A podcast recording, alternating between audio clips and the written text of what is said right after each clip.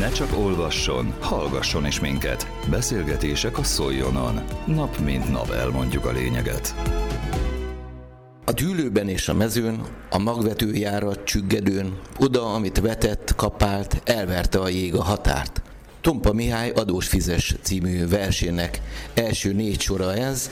Mészáros Géza vagyok, és itt vagyok a Magyar Nemzeti Levéltár Jásznagyhon Szolnok vármegyei levéltárában, és vendégem Vince János Farkas levéltáros, aki az intézménynek a hónap dokumentumát állította össze, augusztusi dokumentumát, ez pedig egy 1891. július 5-én történt a Tiszántúlon lezajló óriási nagy vihar, ami természeti károkat is okozott, gazdasági problémát is okozott, és még emberi életeket is követelt. Ez a hónap dokumentuma miért éppen most került terítékre? Egyrészt azért, mert nyári időszakban jóval aktuálisabb a jégeső, másrészt pedig szerintem mindig érdemes felhívni a figyelmet arra, hogy ezek az elemi csapások, ezek régen is jelen voltak, és hogy régen hogyan reagáltak mindenre. Szerintem ez egy nagyon érdekes és mindig aktuális kérdés. 1891. július 5-éről beszélünk, a dokumentumod, amit felkutattál erről az időszakról szól. Mennyire volt nehéz összeszedni, mert úgy tudom, hogy Mezőtúr, Turkeve, Pusztakengyel elég sok település vagy térséget érintett ez a jégeső. Mennyire volt nehéz összeszedni a kutató munkáthoz a dokumentumokat? Annyira nem volt nehéz, mert már ráállt a szemem a témára. A hónap dokumentuma az egy orvosi jelentés. A tiszti orvosnak minden hónapban jelentést kellett tenni az aktuális eseményekről, tehát ez gyakorlatilag egy átnézés után előjött, ami miatt megkapta a szememet, hogy a különleges jelentéseknél itt erről az esetről rendkívül hosszasan beszámolt részletesen. Ugye ez egy őrült nagy csapás volt, ugyanis puszta kengyelen összedőlt egy pajta, ahol az arató munkások meghúzták magukat, és sajnos sok halálos áldozatot és sebesültet szedett az esemény.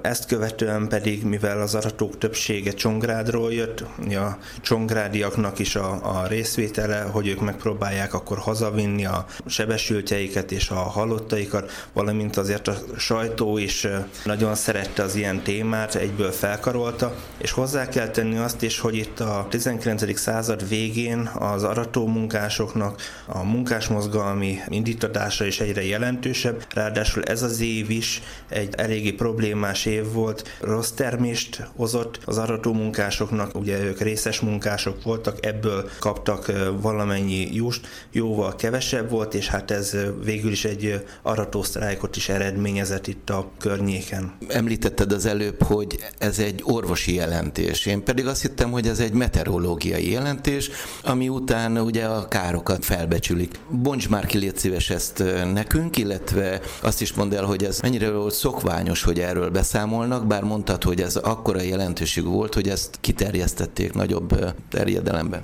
Az orvosoknak a 19. század első felétől lényegében egy ilyen feladatkörük is lesz, hogy beszámoljanak a meteorológiai jelenségekről. Rájönnek ugyanis a 18. század végétől arra, hogy az időjárással összefüggésben vannak a különböző betegségek, és nekik ezt úgymond figyelni is kellett. Azért is kerül ez a jelentés elő egy orvosi jelentésben, egy beszámolóban, mert ugye itt haláleset történik, neki szükséges, mint egyfajta halott kém filmnek beszámolni erről, és ezt a vármegye elé terjeszteni.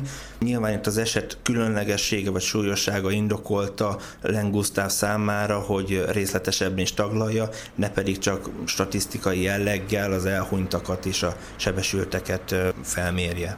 Arra vonatkozóan találtál-e bármilyen dokumentumot, hogy mondjuk az 1891-es év előtti évek, vagy az utáni években hasonló nyári természeti katasztrófák voltak-e, és azok mekkorák voltak, vagy ez egy kiemelt jelentőségű időszak volt 1891-ben? Igazából ezek folyamatosan jelen vannak. Ugye itt a jelen apropót egy jégeső adja. A lényeg az, hogy ez a jégeső, ez milyen mértékű, mekkora kiterjedésű, a nyárnak melyik időszakában érkezik meg, meg történt már előtte az aratás, vagy még talpon áll a gabona. Tehát nyilván ez is befolyásolja azt, hogy mennyi kár keletkezik, és ezek a jelentések, beszámolók, ezek elsősorban azért lényegesek, mert gazdasági kár keletkezik, amely ennek a társadalmi rétegnek a következő évét rendkívül befolyásolja, és ezért lényeges volt számukra. Itt jelen esetben is ezt követően elsősorban a mezőtúrváros egy adóelengedést kezdeményez az arató munkások számára.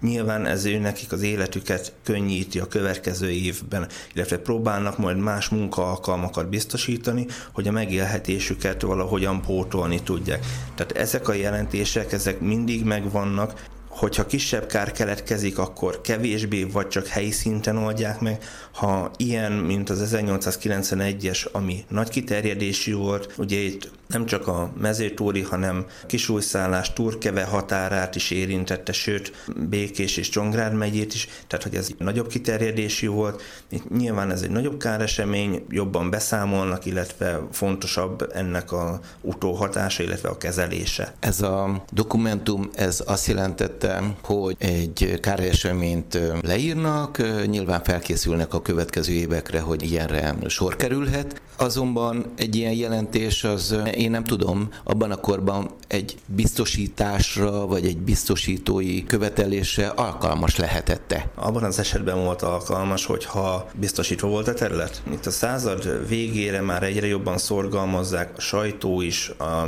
közigazgatás is, hogy próbálják meg a földterületeket biztosítani. Ez egy azért is érdekes ez a helyzet, mert hogy itt uradalomról beszélünk, tehát a, a bagiféle uradalom, amelyik jelen esetben érintett, lett.